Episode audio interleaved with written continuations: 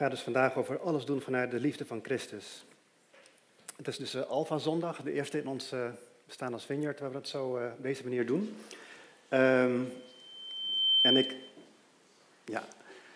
Ik werd net Alfa-teamleider genoemd, maar ik ben eigenlijk assistent Alfa-teamleider. De Heilige Geest is de Alfa-teamleider. We willen ons echt afhankelijk stellen van wat God wil doen en wie Hij bij ons brengt. Dus dat wil ik even gezegd hebben. Dat is niet echt vroom bedoeld, maar dat meen ik echt. En we willen ook samen als Alfa-team luisteren naar wat God wil doen met de Alfa-cursus. Misschien na deze oproep van de Alfa denk je van ik ga het nu hebben over wat we de grote opdracht hebben en moeten gaan en verplichting, noem maar op. Maar ik wil het juist voor een andere boeg gooien. Misschien kan de tweede slide erop gezet worden. Want naast die belangrijke reden van gaan, dat is nog steeds natuurlijk belangrijk, maar even cursief gezet. Maar die kennen we heel veel mensen al. Ik denk dat we die andere twee redenen te weinig mee bekend zijn. Dus het gaat over de liefde van God, de liefde van Christus die ons aandringt en de liefde voor anderen. Maar goed, voordat ik hierin duik, even kort over mezelf. Want heel veel jullie die kennen mij, maar een heel aantal ook niet. En alhoewel ik in de coronatijd al 1 keer online heb gepreekt, heb ik nog nooit hier mogen preken, vooraan. En ik zal zo vertellen waarom dat nog niet eerder gebeurd is. Even kort iets over mezelf. Want jullie zien daar Aruba staan. Ik ben geboren en getogen op Aruba, een Caribisch gebied. En status, wat zegt dat nou? Ik heb geen gezin, ik heb geen kinderen. Ik zou mezelf single kunnen noemen, maar ik ga mezelf iets anders noemen. Dat vertel ik zo.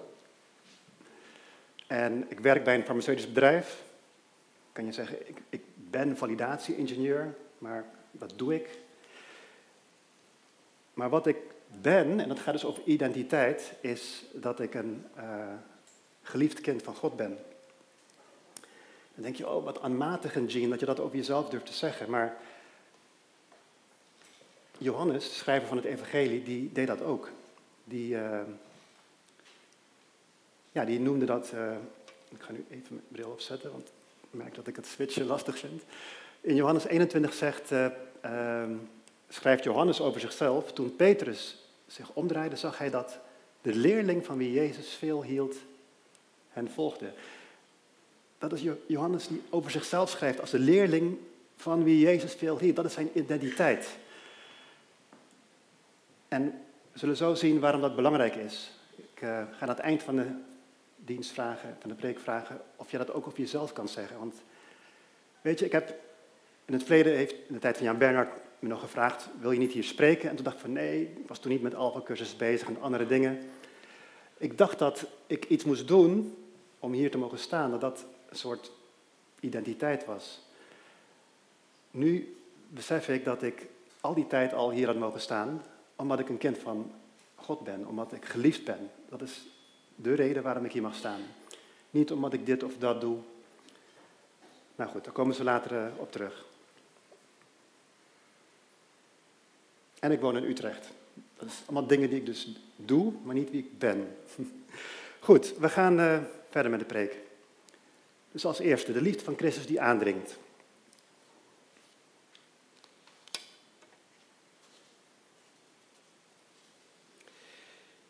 Ja, wie herinnert zich nog de periode van januari 2021? De tijd van de coronacrisis. De maanden daarvoor was Lucas al een paar keer mij aan het vragen van... joh, zullen we niet een online Alfa-cursus doen? Hè? Fysiek samenkomen mocht niet, maar online was een soort nieuw soort ding. En ik ging met mezelf na, wat wil ik daarmee? Waarom? Waarom zou ik dat willen doen? Ik zat te bladeren in een schriftje dat ik als tiener wel eens bijhield over dingen die ik toen met mijn geloof beleefde. Ik ben op mijn 16e tot geloof gekomen. En ik werd opnieuw geraakt door de liefde en de passie die God toen in mij gelegd heeft. En met name ook een tekst uit 2 Corinthiërs 5, die we zo gaan lezen. Want toen drong de liefde van Christus mij. En daar ga ik het zo over hebben.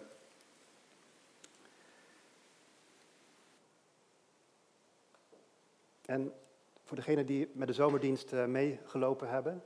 We hebben toen op 30 juli heb ik kort wat gedeeld over hoe ik later, 2004, heel diep geraakt ben door Gods liefde. En opnieuw gedreven ben door Gods liefde. En het ging met name toen over een A4'tje met allerlei bijbelteksten, vaders liefdesbrief.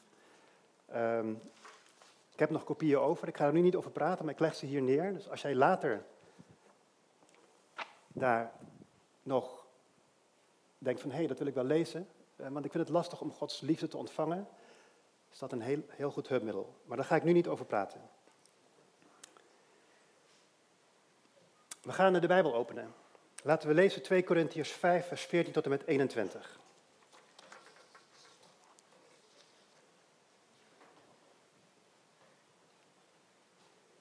Ik lees uit de Basisbijbel. Jullie kunnen meelezen. Paulus die schrijft daar aan de Corinthiërs. Ik zal zo wat vertellen erover. Vanaf vers 14. Want alles wat we doen, doen we vanuit de liefde van Christus. Want we hebben begrepen dat één mens is gestorven voor alle mensen. Dat betekent dat in hem eigenlijk iedereen dood is. Hij stierf voor iedereen met de bedoeling dat de mensen niet meer voor zichzelf zouden leven. De bedoeling is dat ze zullen leven voor Jezus die in hun plaats is gestorven en die door God weer levend is gemaakt. Daarom moeten we dus niemand meer beoordelen naar wat we aan de buitenkant van hen zien. Ik had vroeger ook mijn eigen mening over Christus, maar ik weet nu dat ik hem verkeerd had beoordeeld. Want ieder mens die één geworden is met Christus, is door God helemaal nieuw gemaakt. De oude mens is verdwenen. Er is een heel nieuwe mens ontstaan. En dat is Gods werk. Hij heeft door Jezus Christus de mensen vergeving gegeven. En hij heeft ons de taak gegeven ervoor te zorgen dat de mensen dat weten. God heeft door Christus de mensen vergeven dat ze ongehoorzaam aan hem waren. Nu zijn ze vrijgesproken van schuld. En hij heeft ons de taak gegeven om dit aan de mensen te vertellen. Want daardoor kunnen ze vrienden van God worden. We zijn dus door Christus gestuurd. Zo moedigt God jullie als het ware zelf aan door ons heen. Dus namens hem smeken we jullie, zorg ervoor dat jullie vrienden van God worden. God heeft alle ongehoorzaamheid van alle mensen op Jezus gelegd. Aan het kruis droeg Jezus onze straf. Maar hij is zelf nooit ongehoorzaam aan God geweest. Zo kon hij ons bevrijden van onze ongehoorzaamheid en daarmee ook van Gods straf.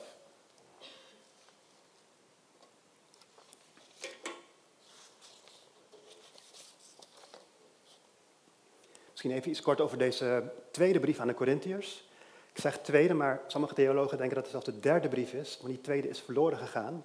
Ik zal daar niet al te veel op ingaan. Heel kort, Corinthe ligt in het huidige Griekenland. En Paulus, de apostel Paulus, die schreef daar de kerk die daar zat. En die brief gaat over van alles nog wat. Relatieproblemen in de kerk die moesten gerepareerd worden tussen hem en Paulus, maar ook onderling. Uitleg over reisplannen, want Paulus wil eerst wel komen, daarna niet komen. En mensen denken van, nou, je kan Paulus niet zo goed vertrouwen. Dus hij werd ook beproefd op zijn apostelschap. En er was een heel gedeelte, 2 hoofdstukken, over de praktische zaken rondom een collecte voor Jeruzalem, voor de gelovigen daar. Dat is de rest van de brief. Wij focussen nu even op het gedeelte uit hoofdstuk 5. Maar het is even belangrijk om de context te zien. Dus de rode draad in die brief is dat God troost ons in onze moeilijkheden. Dat is de uitnodiging. Maar toch schroomt Paulus niet om de Corinthiërs ook uit te dagen. Dus het gaat over uitnodiging en uitdagen. Ik kom daar later op terug.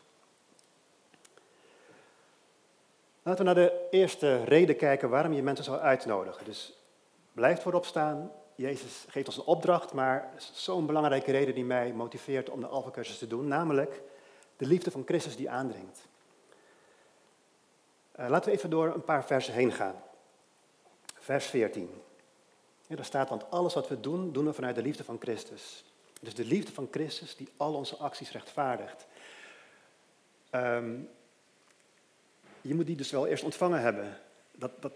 Wat ik net zei over dat ik een geliefd kind van God ben. 10 jaar geleden zou ik er niet zo hard op zeggen, maar ik ben zo gaan zien dat dat mijn identiteit is. Dat je weet dat je geliefd bent. Als je dat lastig vindt, kom naar de dienst in zo'n liefdesbrief halen. Dat is een soort bloemlezing van bijbelteksten. En ontvang dat van God. Laat die liefde jou eerst raken voordat je anderen probeert te bereiken. Dan in vers 15a. Er staat dan op een gegeven moment, dat betekent dat in hem eigenlijk iedereen dood is. Hoe moet ik dat nou zien? Het zit zo, we weten dat Jezus aan het kruis gestorven is, maar wij hadden er eigenlijk moeten hangen. Wij hadden voor onze eigen zonde moeten sterven. Niemand uitgezonderd. Jezus is namens ons daar gestorven en hij kon dat voor iedereen doen, want hij heeft eeuwig leven. Als wij dat doen, zijn we dood en dat is het einde van ons. Maar hij kon dat voor iedereen doen, omdat hij God is en eeuwige leven heeft. Maar dat betekent dus dat wij eigenlijk, dus die zin, dat betekent dat in hem eigenlijk iedereen dood is, betekent eigenlijk van, we zitten allemaal hetzelfde schuitje. We hebben allemaal redding nodig, we hebben allemaal Jezus kruisdood nodig in onze plaats. En we staan allemaal schuldig voor een heilige God. Vers 16. Daar staat, daarom moeten we dus niemand meer beoordelen naar wat we aan de buitenkant van hem zien. Dat is een hele belangrijke, want doordat we allemaal hetzelfde schuitje zitten, mogen we niet meer naar elkaar kijken met wereldse maatstaven. Want voor God zijn we allemaal gelijk. Ik hoop dat je dat ook onthoud als je overweegt om mensen uit te nodigen voor de Alfa-cursus. Zij zijn niet slechter dan jou, ook niet beter dan jou. Je bent een soort bedelaar die vertelt waar jij brood gevonden hebt. En je vertelt een andere bedelaar waar hij brood kan vinden. Op dat niveau. Vers 17. Want ieder mens die één geworden is met Christus, is door God helemaal nieuw gemaakt. De oude mens is verdwenen, er is een heel nieuw mens ontstaan.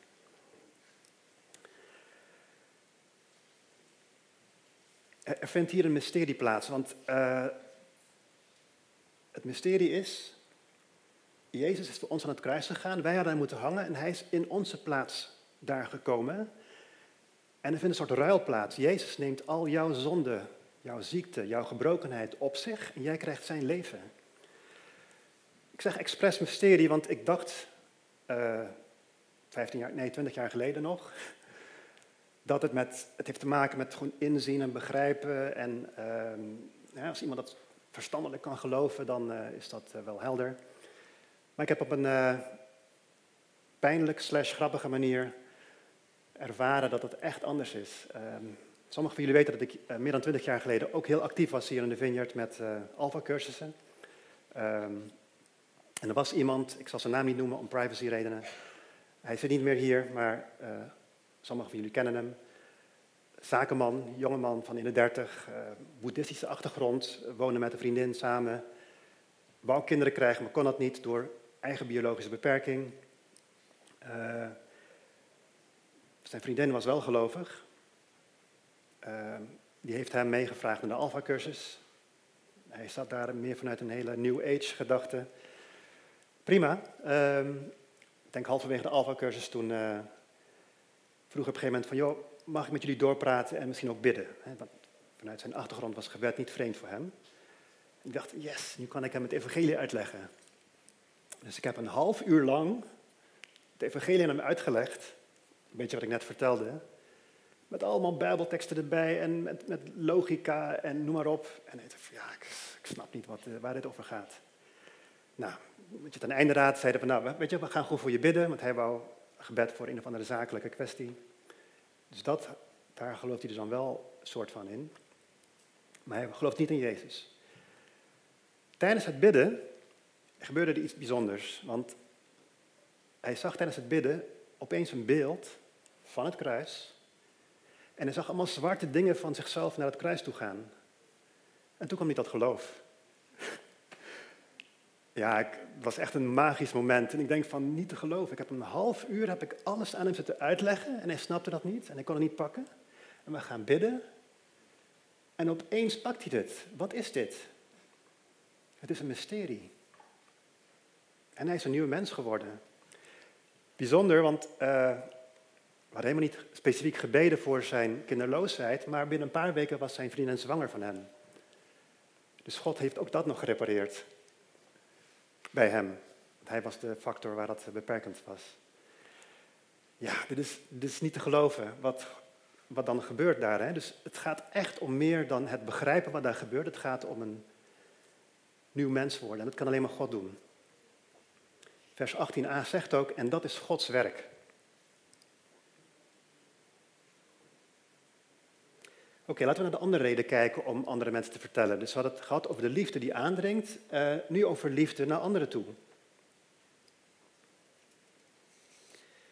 In vers 18 staat dan, en dat is Gods werk. Hij heeft door Jezus Christus de mensen vergeving gegeven. En heeft ons de taak gegeven ervoor te zorgen dat de mensen dat weten.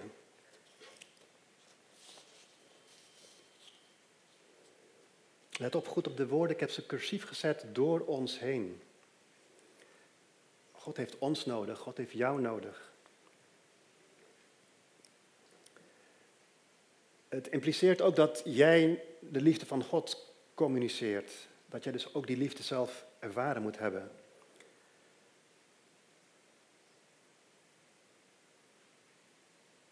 En ja, bewogenheid is iets dat kan je niet aan je haren optrekken. Je kan er wel in groeien. We gaan het later ook over hebben hoe je kan groeien in bewogenheid. En motivatie om uit liefde iets te delen gaat dus over zingeving. Waarom doe ik dit? Het gaat om iets in je hart. Het is ook niet altijd aan de buitenkant te zien. Het is een bekende tekst uit 1 Corinthiërs 13 vers 3. Stel dat ik alles wat ik weggaf aan de arme mensen. En stel dat ik er trots op kon zijn dat ik mijn lichaam opofferde vanwege mijn geloof in de Heer. Maar als ik dat zonder de liefde deed, had ik er niets mee. Dat is een best wel aparte tekst. Hè? Dus 1 Corinthiërs 13... Je kan blijkbaar aan de buitenkant dingen doen die heel liefdevol lijken, maar het is puur een ding. Het is iets aan de buitenkant. Aan de binnenkant kan dat zonder liefde gebeuren. Natuurlijk helpt dat ook. Hè? Dus ik wil niet zeggen dat al die praktische acties niks zijn, maar we mogen in onze relatie met God van binnen gemotiveerd raken door liefde.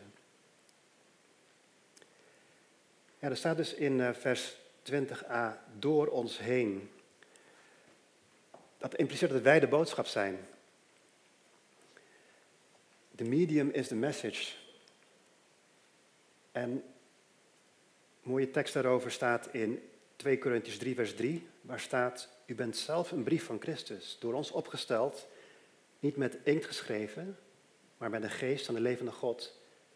Niet in stenen platen gegrift, maar in mensenharten. God laat geen briefje uit de hemel vallen van dit is het evangelie hier. Hij heeft Jezus gestuurd, mens van vlees en bloed. We konden hem aanraken, we konden zien hoe hij mensen een huk gaf. En nu vraagt God aan ons hetzelfde te zijn. Dus denk niet, we hebben van die mooie folders en boekjes en dingen. Ik geef wel even iemand eentje. Nee, het gaat om jouw persoonlijke uitnodiging. Je hoeft niet alles te weten daarin. En je hoeft ook niet perfect daarin te zijn. Andere tekst in 2 Corinthiërs gaat erover dat we... Ja, we hebben een schat van binnen. Jezus woont in ons, maar we zijn zelf een soort aardevat vol met barsten. Juist in je imperfectie kan je misschien laten zien wat Jezus in jou doet. Juist in je gebrokenheid kan je iets van hem delen. Dus denk niet dat jij een perfecte brief hoeft te zijn van Christus. Je mag zijn zoals je bent. Ze zien vanzelf wel binnenin hoe dat zit. En ik heb het zelf op een hele aparte manier meegemaakt. Sommigen van jullie weten dat ik in Wageningen gestudeerd heb. Ik woonde toen op een studentenflat met 7 anderen. Er was ook een Britse studenten.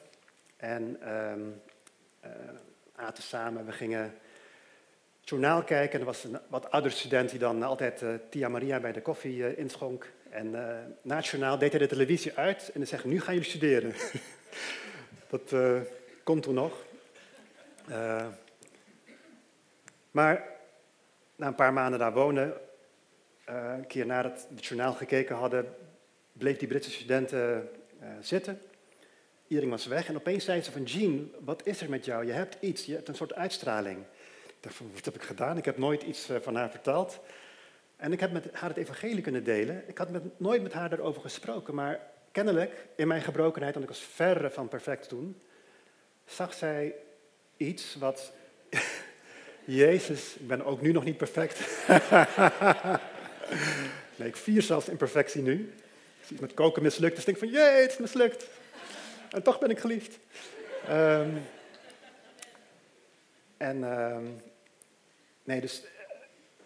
Ik voelde me best wel opgelucht toen die Britse studenten dat zeiden. Dus zij had kennelijk iets gezien wat anders was aan mij en dat ging ze bevragen. En toen kon ik iets over Jezus vertellen. En dat is... Ja, ik sta er bijna kijken naar en dat is echt eer aan Jezus die dwars door het gebroken vat dat ik toen was, zijn licht liet schijnen.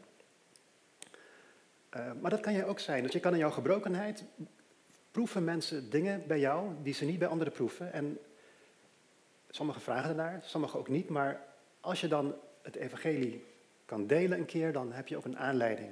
Of dan heb je, jij bent de boodschap.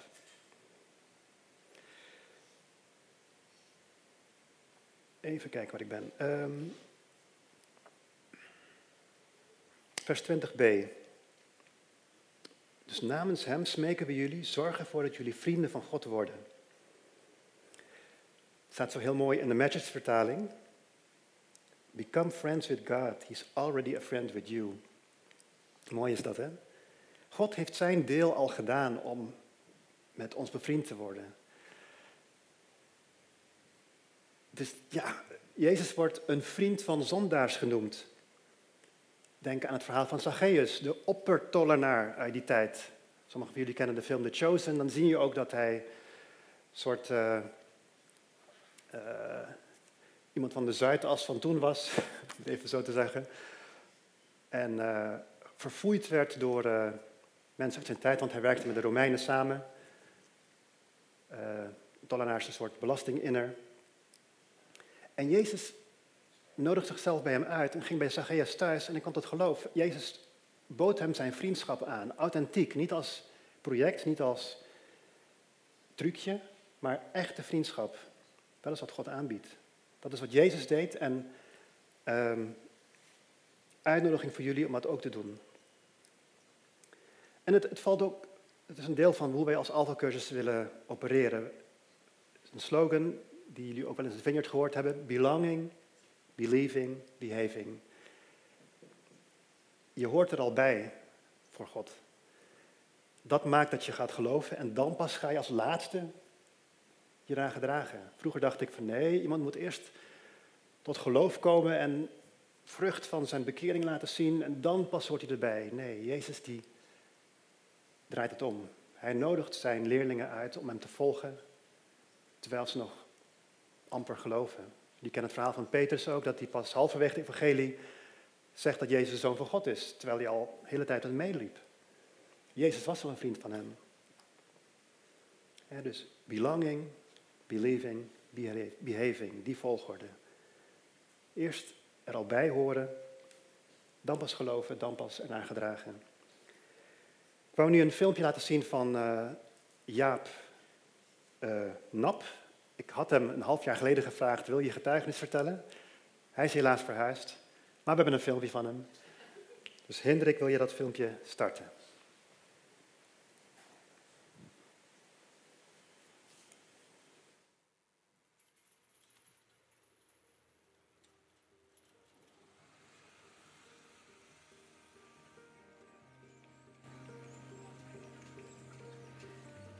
Die maandagavond om 11:15... pakte ik de trein en ik was lekker een sigaretje aan het roken. Toen kwam er een meisje aangelopen en ik weet nog dat ik dacht, oh wat een knap meisje. En het was een miserige dag, dus ik maakte een heel slechte openingszin, lekker biertje hè. En ik weet niet, we moesten lachen. Daardoor stapten we kletsten eventjes, een paar minuutjes, toen kwam de trein aan. Toen zijn we samen de trein ingelopen en hebben denk ik een half uur over van alles en nog wat te kletsen. Op een gegeven een gegeven moment zegt zij, wat zou je doen zonder je smartphone met Facebook en WhatsApp en dat soort dingen. Ik zeg, we gaan terug naar oldschool brieven schrijven. Dus ik heb haar de volgende dag een brief geschreven. Bij de eerste date zei Merel al gelijk dat zij christen is. En ik had zoiets van, leuk voor jou, maar valt mij er vooral niet te veel mee lastig. Daarna zijn we nog een paar keer gaan daten. En het klikte heel leuk. En op een gegeven moment vroeg ze aan mij, ga je ons een keertje mee naar de kerk? En mijn eerste reactie was echt, nee. Gewoon nee.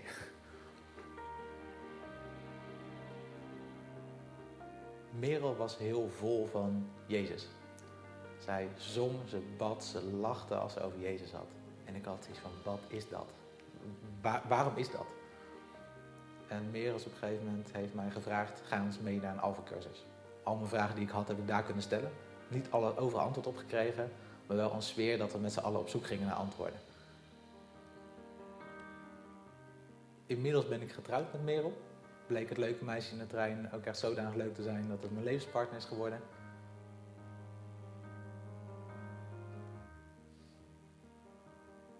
Ik heb op een gegeven moment een carrière switch gemaakt.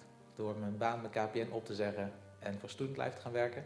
Wat kortweg inhoudt dat ik op de campus rondloop en studenten een bak koffie geef en een goed gesprek over geloof en zingeving.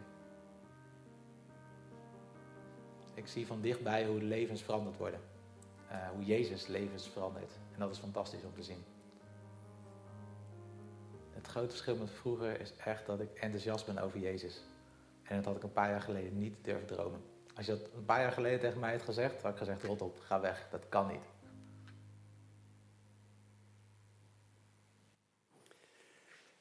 Ja, mooi. Nou Jaap, als je kijkt, dankjewel. Misschien de informatie, Jaap is verhuisd in de buurt van Rotterdam. Hij werkt niet meer bij de universiteit, bij dit soort projecten, maar hij is op andere manieren bezig. Oké, ik zie dat de tijd dringt, dus ik ga proberen wat af te ronden. Wat ga ik skippen? Nou, toch even een paar korte bezwaren. Bezwaren van wat je zou kunnen meemaken, want...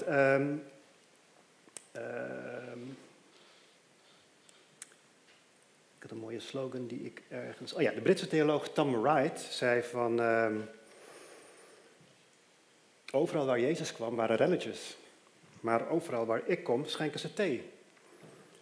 Het is niet wat soft allemaal uitnodigen en moeten we niet ook uitdagen. Nou, daar is een soort balans in. Misschien kan de volgende diagram laten zien. Met dank aan Joost. Waar zit je, Joost? Die heeft Joost in juni... in een traject van relatiegericht discipelschap gedeeld. Want ja, het maakt uit dat er een balans is tussen uitnodigen en uitdagen. Hè, dus als je niet uitnodigt en ook niet uitdaagt, is het saai. Dat is duidelijk. Als je alleen maar uitnodigt en verder niks, dan is het gewoon gezellig. Ja, dan hebben we gewoon een soort club. En dan gaan we weer uit elkaar en dan hebben we het gewoon gezellig gehad. Dat kan. Als je niet uitnodigt, maar alleen maar uitdaagt, wat ik vroeger vaak deed.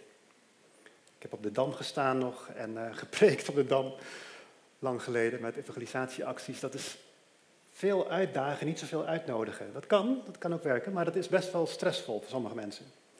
De Alfa-cursus is uniek, vind ik, omdat het uitdagen en uitnodigen combineert. Nou... hoeven jullie niet te doen, jullie hoeven alleen maar uit te nodigen. Maar wie weet dat je een gesprek krijgt. He, dus je kan allereerst bidden. Ga niet uitnodigen zonder te bidden. Maar als je dan zo'n folder geeft en je denkt, oké, ik ben er vanaf. Kan er opeens een heel gesprek staan. Ja, probeer dan wel iets terug te zeggen.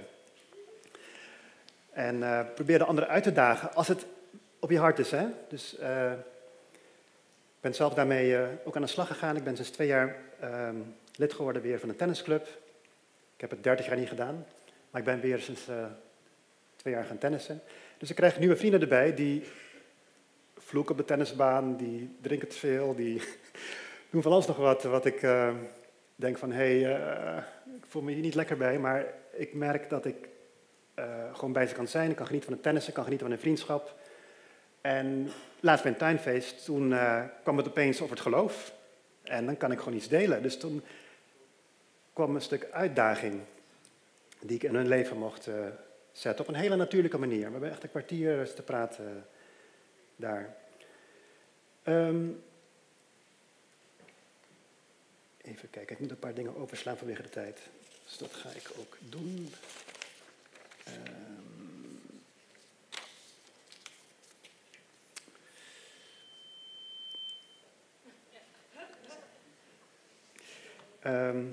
Ik wil één belofte nog meegeven, namelijk uit Handelingen 17 vers 27. Daar staat, God is van niemand van ons ver weg. En hij wil dat we hem zoeken en althans kunnen vinden. Bedenk even dat dat voor jouw vrienden geldt, voor jouw buren, voor jouw familieleden. God is niet ver van hun weg. Hij is dichtbij. Hij is al een vriend van hun, alleen zijn ze nog niet een vriend van hem. Dus het is een flinterdunne wand en God mag daar iets in doen. Maar bedenk ook, wat ik je net vertelde over dat verhaal van die jongen bij de Alfa-cursus die na heel veel uitleg niet ging geloven, maar pas bij gebed ging geloven. Dat komt omdat er wel degelijk iets geestelijks aan de hand is. Ik lees even 2 Corinthiërs 4 vers 4 voor. Want daar staat, de ongelovigen van wie de gedachten door de God van deze wereld zijn verblind, waardoor ze het licht van het evangelie niet kunnen zien. De luister van Christus die het beeld van God is. Daarom is gebed zo belangrijk. Met uitleg gaat het niet gebeuren. Met een folder geven gaat het niet gebeuren. Als jij bidt voor hem, zorg je dat God iets kan doen in hun leven en dan heeft uitnodigen zin. En groeien in die liefde, dat kan door bijvoorbeeld je aan te melden bij de website van EHBU, Eerste Hulp bij Uitnodigen. Want die stuurt je mails met bijbelteksten en voorbeeldgebeden. En dan groei je in bewogenheid. Ik ben voor een oud-buurman aan het bidden. En ik merk, ik kreeg die naam aan mijn hart. En terwijl ik aan het bidden ben, groeit mijn bewogenheid voor hem. Ik leer met Jezus' ogen naar hem kijken.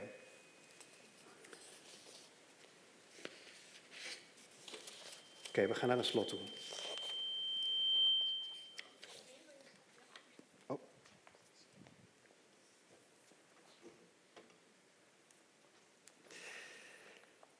We gaan naar een slot toe. Misschien mag de volgende slide erop.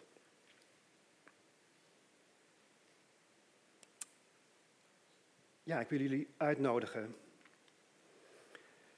Geef mensen een eerlijke kans om het evangelie te horen. Jouw uitnodiging kan echt het verschil maken. En nogmaals, Alfa-cursus is maar een manier. Het is niet dé manier. Je kan, als je niet de vrijmoedigheid hebt, kan je gewoon eens een keer uitnodigen om jou te komen eten. Terwijl je door blijft bidden. En wie weet dat ze de volgende keer met een Alfa-cursus meedoen. Maar wil je, als je gebeden hebt en je ervaart genade, vanuit zijn liefde, vanuit Jezus' liefde, een stap zetten. En ze uitnodigen. Kom gewoon bij de open avond. Als ze niks vinden, kunnen ze gewoon wegblijven. We hebben expres daarom, houden niet bij hoeveel aanmeldingen er zijn. Want op de open avond pas gaan we dat noteren. En dan kijken we of ze bereid zijn om 10 avonden mee te draaien met de Alfa-cursus. En ik zeg cursus, maar het is eigenlijk een gezellig samen zijn. Waar we ook nog een praatje hebben en gesprek en eten en vriendschap. Oké, ja, call to action. Het laatste plaatje mag erop. Het is een plaatje uit het werkboek van de Alfa-cursus, voor wie dat kent. Stel je voor dat het zwembad Gods liefde is. Waar sta jij? Dit hele uitnodigen gaat niet werken als jij niet eerst zelf Gods liefde ontvangen hebt. Als je niet zelf eerst in dat zwembad gesprongen bent. Kan je van jezelf zeggen, door Gods genade, dat jij een geliefd kind van God bent. Misschien zit je hier en ben je nog helemaal niet zo gelovig. Sta je aan de rand. Ben je helemaal niet mee bezig. Maar heb je gehoord dat er iemand voor jou aan een kruis gegaan is? En wil je wel vergeving ontvangen? Wil je Jezus' liefde ontvangen? Als jij dat bent, kom dan hier naar voren. Laat dat mysterie plaatsvinden. Laat die ruil plaatsvinden. Waar Jezus jouw leven geeft en jij Jezus jouw zonde geeft. Jouw ziekte geeft, jouw gebrokenheid geeft. Wij kunnen dat niet regelen, maar ik heb net verteld dat God dat kan doen. Misschien sta je hier en ben je wel gelovig, maar heb je ook nog zitten pootjebaden tot nu toe. Je hebt niet echt een duik genomen. Ook dan. Niet met het doel om anderen te bereiken, maar met het doel dat jij eerst Gods liefde ontvangt. Kom en duik in Gods liefde, want Hij heeft het beschikbaar voor jou. Hij is al met jou bevriend. Hij wil jou zijn liefde laten zien. En als laatste, en echt als laatste, heb jij al een ervaring van Gods liefde. Blijf dat vernieuwen, dat moet ik ook doen. Maar probeer die liefde dan niet voor jezelf te houden, maar laat het in je liefde voor anderen doorcijpelen. Ga bidden voor anderen. Ga groeien in liefde voor anderen. Praktische daden, maar ook in het uitnodigen voor de Alfa-cursus. Ik wou het even hierbij laten, dus verschillende dingen uitgenodigd. De brief van Vaders Liefdesbrief is ook nog beschikbaar voor wie dat wil.